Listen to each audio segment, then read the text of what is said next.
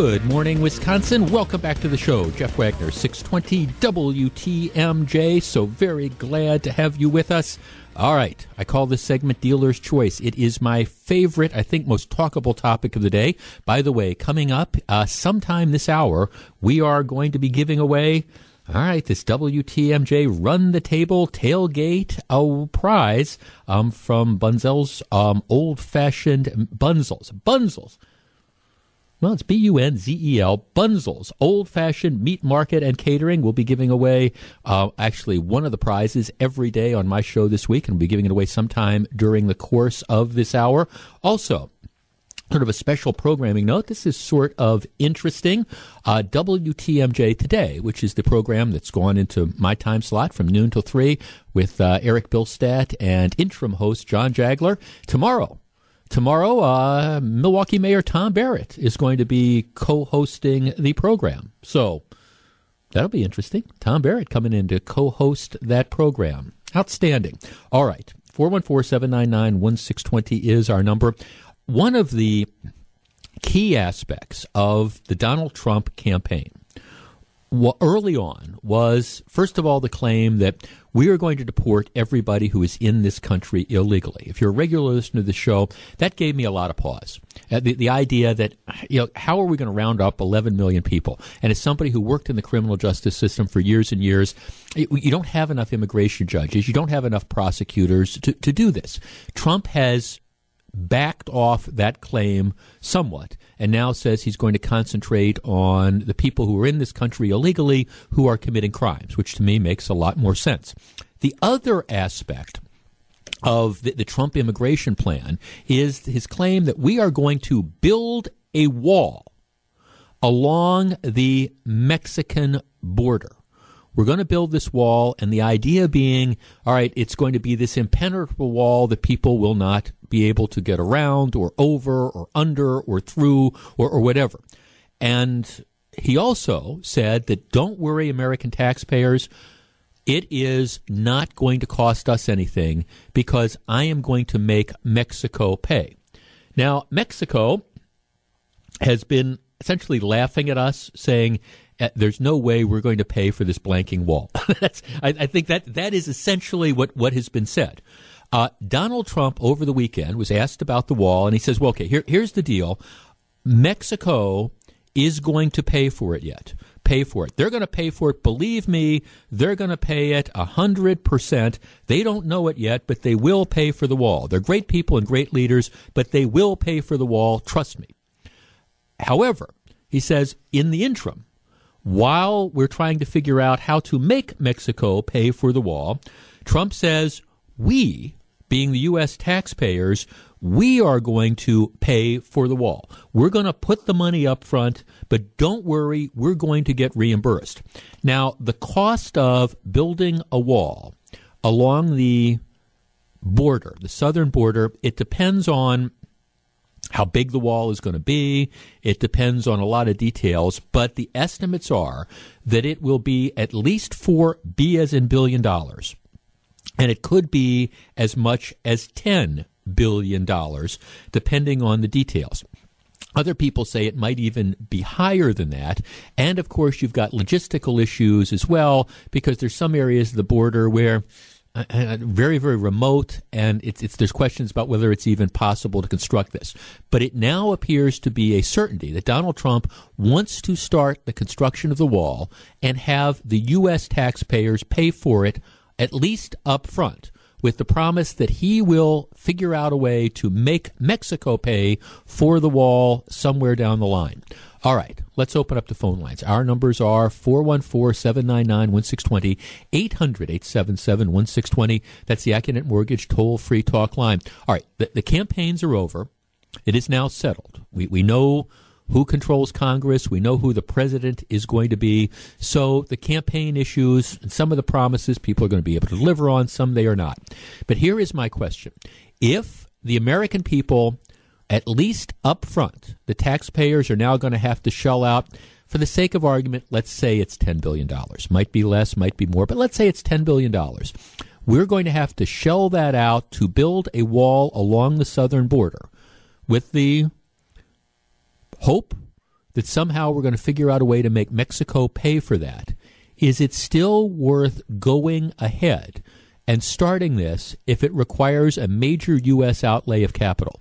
Do we need to really build the wall, and should we be willing to pay for it up front? 414 799 1620. 800 877 1620. That's the Accunet Mortgage toll free talk line. We are back to discuss in two minutes. If you're on the line, please hold on. 1013, Jeff Wagner, 620 WTMJ.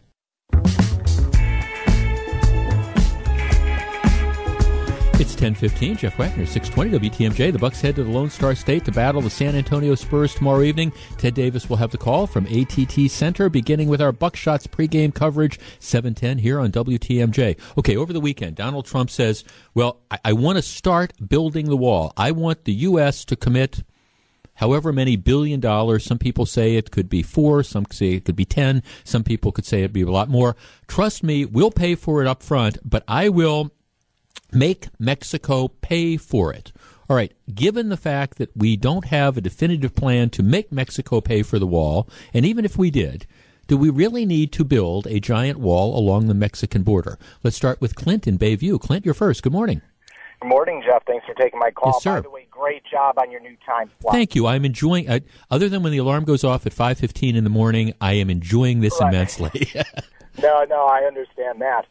Uh, yeah, I was. Uh, to me, this kind of reminds me of those multi-level marketing schemes. uh, you know, I've got a couple acquaintances on Facebook. You know, they're bu- buying into these, you know, energy drinks, whatnot, trying to sell it to their friends, get their friends signed up, and to me, that's what this is. You know, we're we're buying into the product, the wall. Uh, and and Donald Trump is saying, "Oh no, trust me. You know, once we get other, you know, the Mexican people, you know, on board, they're going to be paying into it." But that's obviously no guarantee. Um, uh, that's just kind of what the whole thing sounds like to me. And I'm, honestly, coming from Trump, that is no surprise. See, but, do, uh, do you think a wall? Uh, it, it, let let us say, assume for the sake of argument that you could build this giant wall.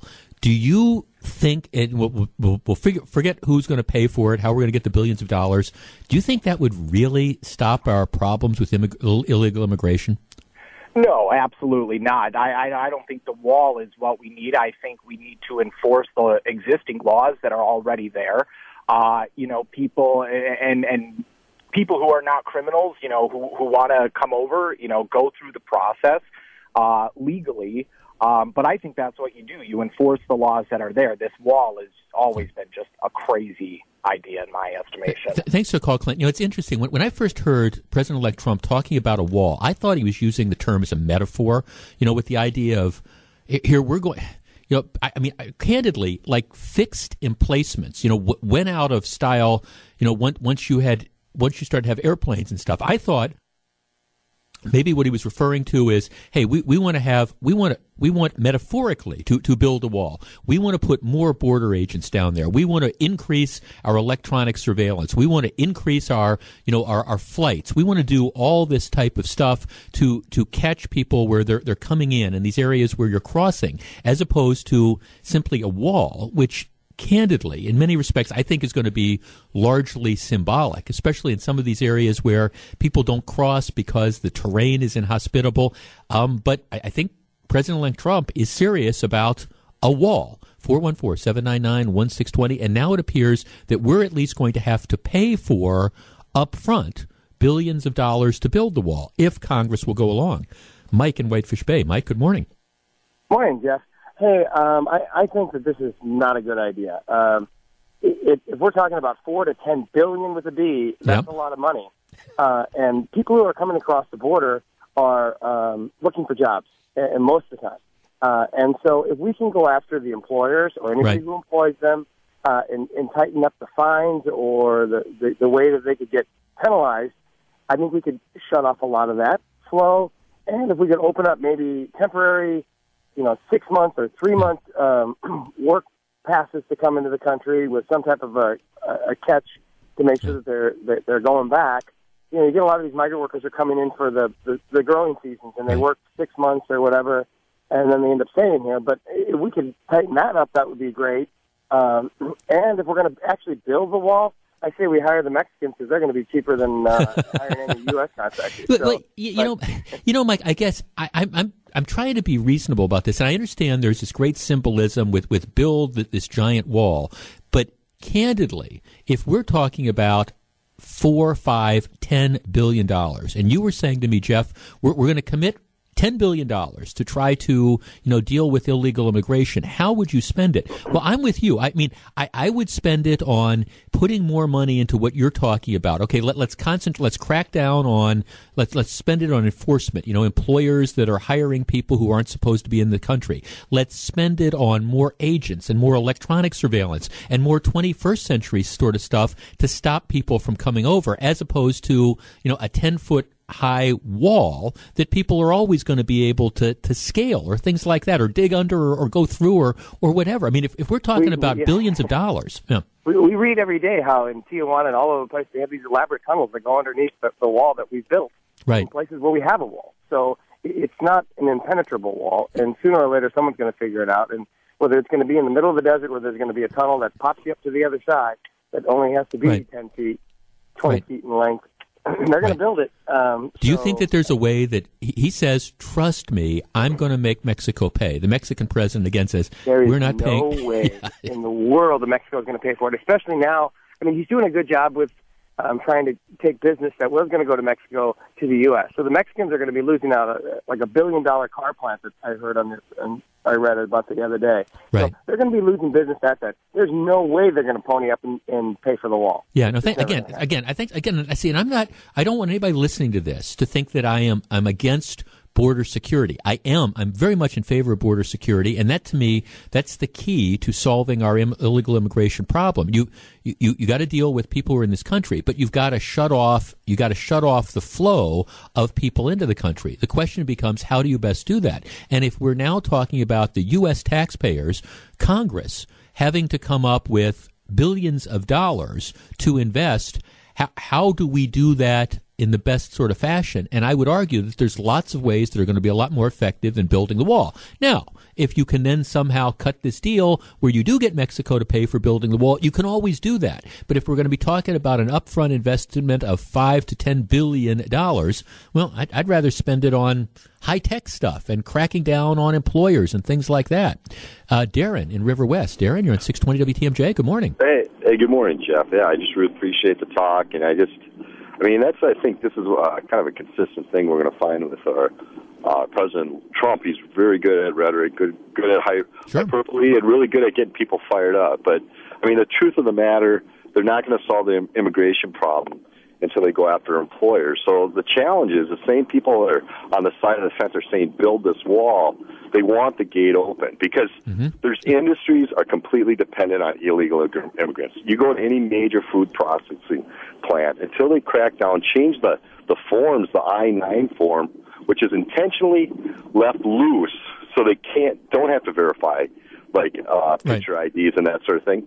So I think it's it's just a, a really big hypocrisy because immig- illegal immigrants are good. We want they want cheap uh, uh, labor. I mean, we don't have slaves anymore, so it's, there's an entire economy based on illegal immigrants. Right, with, I with mean, people who are in this country illegally, and the employers kind of turn a blind eye so they can pay them less than they might have to pay American workers um, for doing jobs that they say American workers don't want to do, which is a whole other story. But no, I, I'm with you. I mean, I, I think you start off, you crack down on the employers, you do, you resume doing what President Bush was doing. You you do more raids of these different workplaces that, especially in these industries, like you say, where they are exploiting the illegal aliens, and that's you know, if you shut off the, the job availability, you're right. You shut off the desirability of coming into this country.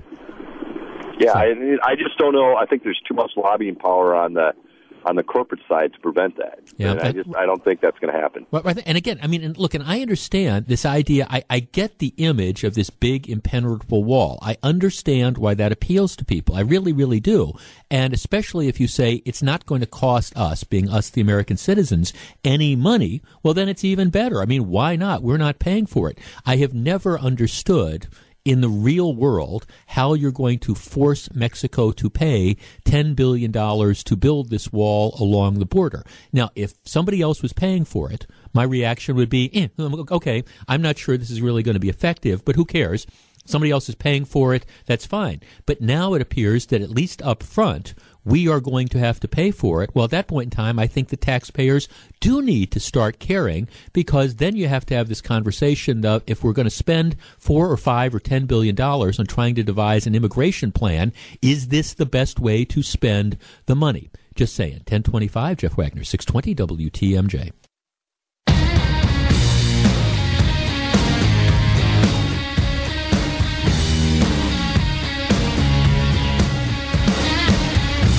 1034, Jeff Wagner, 620 WTMJ. We have our winner of the Run the Table Tailgate Award. We will continue to be giving away more prizes as the week rolls on. And actually, the plan is as long as the Packers keep winning, we will keep doing it. So that is absolutely outstanding. He's one of the few holdovers from their last Super Bowl run. Does Morgan Burnett think this year's team could make it that far? Check out Packers One on One with Greg Matzek up now at WTMJ.com. Sponsored by Pella Windows and Doors of Wisconsin, New Generation RV, and Sound Decisions of Racine. Hey, here's a good piece of news. Uh, two Milwaukee men charged with stealing packages off of people's porches. Not that they were doing it, but they caught them. This was a story that we had talked about on you know multiple occasions. Apparently, it's gotten to be the big thing where people follow the UPS trucks or the Federal Express trucks or the Postal Service and they watch them deliver packages on people's doors. This has been going on along the east side. They now have apparently caught the people that were involved in doing that, or at least that they believed were responsible for it. And to the surprise, or what should surprise nobody, is the reports are the two guys that they caught, believe it or not, they have prior criminal records. And the way they were caught was kind of interesting. They're driving around in a car that has like out of date registration or no registration, no tags or something. The police pull them over, and then in the back of the car, they see just all these different packages addressed to all sorts of different people, and then they put two and two together. So this is a case of, again, just old fashioned police work ending up uh, catching folks. All right, here's an interesting story. Last late last week, I, I commented on the fact that for the April elections, and I understand we've just gotten over one election, but we're starting another election season. And for the April elections, which are nonpartisan races, there would have potentially been one statewide contested race for one for state super and school superintendent and one for state supreme court justice. Annette Ziegler, who won her first 10 year term in 2007, is up for re-election. She will be running unopposed. Uh, she is a conservative justice. I think she does a very, very good job.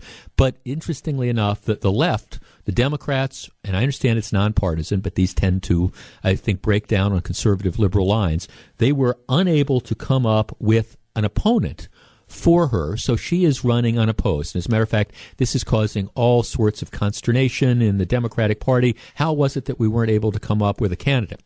But while she is running unopposed, the reality is that there's a number of circuit court judges all throughout the state, and the vast majority of them are running unopposed. In Milwaukee County, for example, there is only one contested circuit court race, and all the incumbents have not drawn opponents. Nobody is running. So whenever we talk about you have this judge or that judge who's done this or that or the other thing, well, they'll be held accountable by the electorate. The answer is no. They're never held accountable by the electorate because nobody ever runs against them. As a practical matter, and there have been a couple exceptions, but just a couple.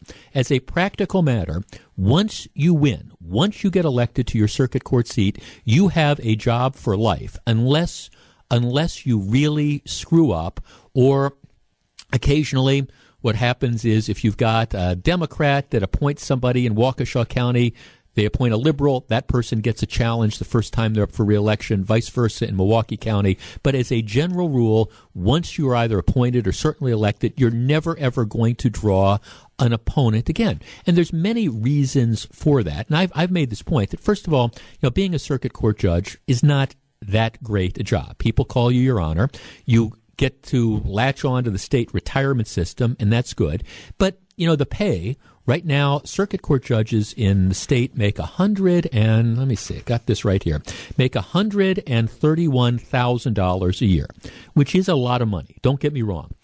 Good lawyers, though, make a lot more than $131,000. So if you've got somebody who's on the partner track at a big law firm or something, you know, they're as a general rule, they're not going to be willing to, you know, give up that dough to go be a circuit court judge. So the, the money does act as a deterrent. I think there's also a lot of other people that just don't think being a judge is that great a job.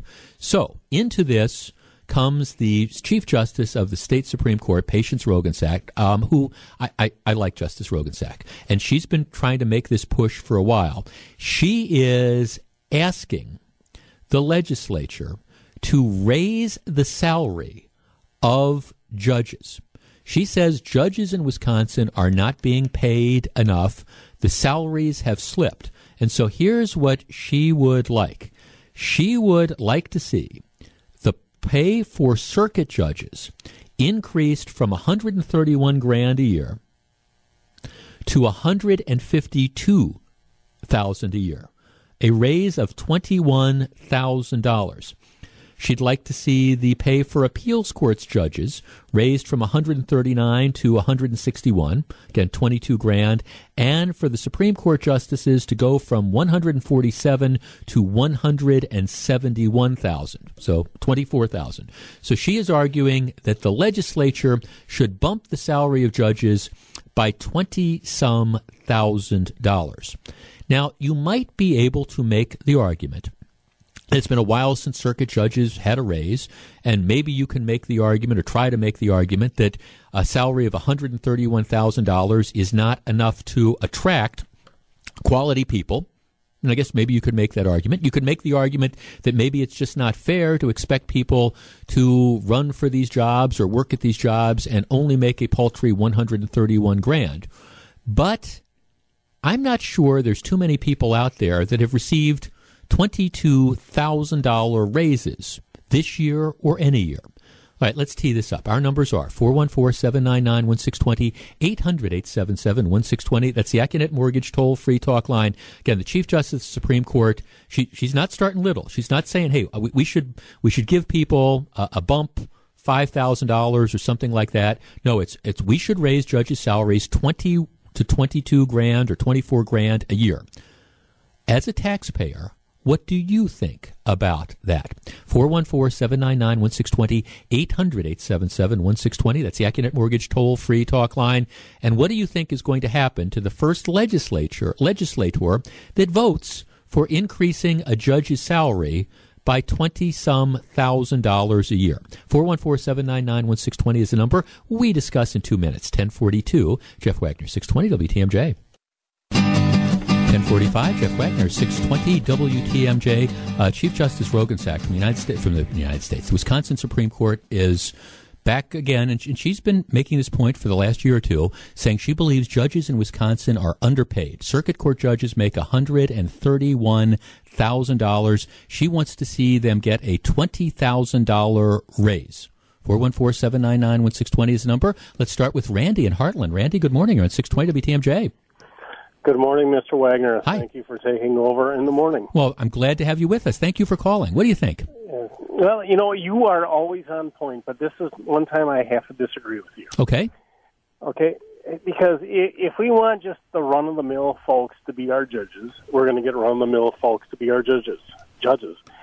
So, you know, and, and not that I want to see the taxpayers have to pay more out or anything, but if we take lower paid lawyers, and I'm not busting on anybody who is a lawyer mm-hmm.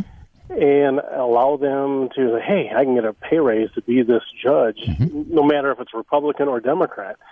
Are we really serving the people of Wisconsin? Well, I guess here is my question. L- let me flip it around on you. If, for example, in Milwaukee County, with none of the incumbents, I believe, are being challenged. Do you believe that that's really because the job only pays one hundred thirty-one thousand, um, or if you were to raise the, the salary by, by 20 grand, do you really think that you would get that many people who would run for the office that aren't now running for the office? Well, not necessarily, and, and I, I don't want to be gray on you here, but it is, you know, I mean, you, you do have your Democrat and you do have your Republican strongholds. I mean, let, let's face it, mm-hmm. that's what it is, you know. But it, let's face it, if you're a fantastic lawyer, and there are a lot of them out there. Okay, right? Because I have I have a brother who is an attorney too, and it is just one of those things where you know not all attorneys are bad people. but I, I know I, am with you. on it. No argument for me there, Randy. None, are not at all. Right? But we do need good judges, mm-hmm. and, and, and sometimes there's left, and sometimes they're right. But you know, we want good judges because you know we all have to go to court eventually sometime, and we want good folks who are interpreting the law the way the law should be interpreted, not right. And, and see, and Randy, and I, I agree. I, I don't disagree with any of what you are saying. And I'm all in favor of people making as much money as they possibly can. I, I don't have an issue with that. But I, I am not, I will tell you, I am not convinced that the reason we have bad judges is because the job pays 131 grand. Um, I, I, just I, I don't I don't believe that's to be the case because the reality is, I mean, really good lawyers in the private sector, whether it's 130 grand or 150 grand, they're going to be making more money than that. That that's just that's just the reality. So generally speaking, what you are going to attract, the type of people running for judges, you're going to attract people from other avenues of the public sector, prosecutors, public defenders, you know, people in that aspect of of the system. Um, you, you might attract some sole practitioners. But I guess my point is, I I'm not convinced that it's the salary that is keeping people from running against judges. I'm not convinced that it is the salary that is keeping people from making the decision that they're not going to run for judge. Now, look, I, I do think that it is unreasonable to expect people to work at different jobs and, and, there never be any sort of salary increases. So and this is the point I guess I, have always tried to make since I've heard Chief Justice Roggensack talk about wanting to have salary increases. If you if you want to go to the legislature and say, look, judicial salaries have been frozen at this level for X period of time.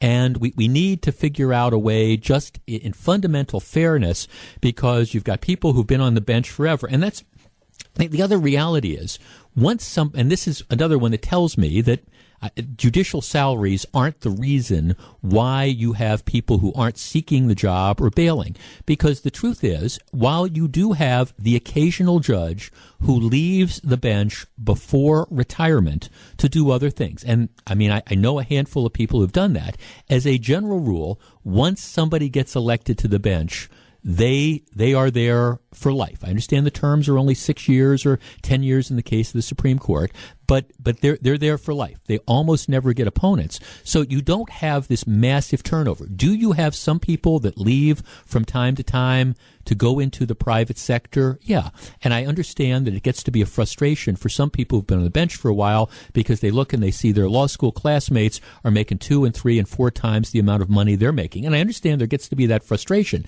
but at the same time you're never going to be able to pay the people in the public sector, the judges, you're not going to be able to pay what people in the private sector are making. And the reality is, there's a lot of pressures if you're working in the private sector that you don't have in the public sector. If you're a judge, you, you get to decide how hard you want to work or how not hard you want to work. You know, you've, you've got the state retirement things. It's as close to, and I'm not demeaning people who are judges, but you do not have anywhere near the pressures that you have if you're in the private sector. So eh, here's the truth if you're and plus i'm just trying to think of this from political perspective can you imagine any legislator republican or democrat that has to stand for election saying yes i increased the salary of of judges I, gave them twenty thousand dollar raises. Can you just imagine what the soundbite on the different ads are going to be when you end up doing that? I mean, really, you're going to give them 20 grand. Now, again, I think if I were the Chief Justice and I were trying to lobby the legislature for increases, my remark would be all right, just say, hey, they haven't had a raise in X amount of time, and, and maybe what they should do is we, sh- we should try to give them an extra three grand or something like that, or maybe develop a long term plan to try to increase it. But trying to go and say, we, we want $22,000, what would be the phrase? Oh, yeah, non starter? Jeff in Wauwatosa. Jeff, you're on 620 WTMJ. Good morning. Hey, Jeff. Um, I think it's that the $20,000 raise is insane. If these people want to make that much money, they should go work in the private sector. But um, the main reason why I think it's insane is the the thought of giving someone like Shirley Abrahamson a twenty thousand dollar raise. Right. It makes me want to look for some anti-nausea medicine. Well, or a lot. I mean, thanks. I mean, or a, look, I, whenever I do this, I get letters, I get emails from. I, I know, I know many people who are on, for example, the circuit court bench, and there's really good lawyers who are on the circuit court bench who are really good judges, and there's so-so lawyers who are so-so judges, and there's bad lawyers, and that who are, you know, not good judges, and you know, in some respects, it's unfair that you pay the bad judges who are politically connected or whatever who don't work very hard. It, it's unfair that you pay them the same amount that you pay the, the really good judges for whom the law is a calling and they're brilliant. And, and but that's kind of the, the nature of the, this beast. But at the same time, if you want to start giving some, if you want to talk about raises, fine. Uh, if you want to say we haven't had a raise in it forever, let's get three grand. Like I say, twenty two grand. I mean, really? Jerry in Appleton. Jerry, you're on 620 WTMJ. Good morning. Oh, hi, Jeff. Hi, Thanks Jerry. for taking my Sure. call. I was uh, you kind of stole my thunder. I did. I no sooner told uh, your screener what I was going to say, and then I heard you kind of talking along the same line. But I said it's whether they deserve that amount or whether that's the right amount is is one thing. But I said that psychologically, trying to give them a twenty thousand dollar a year increase isn't very palatable with the public. Right, especially when they're already making 131 grand. I mean, try to said I- try to sell that. Yeah, Yeah. no, go ahead. Yeah, yeah. Well, I said I, I used the analogy. I said I used to own rental property years ago, and I found out that uh, you're much better off to raise the rent ten dollars every year than try to wait five years and raise it fifty dollars a month. Well, you're in the same spot, but psychologically, it isn't the same. Oh no, right? Thank, it, it is. It's just. I mean, th- this is something that you you aren't going to be able to sell. And again, I I appreciate.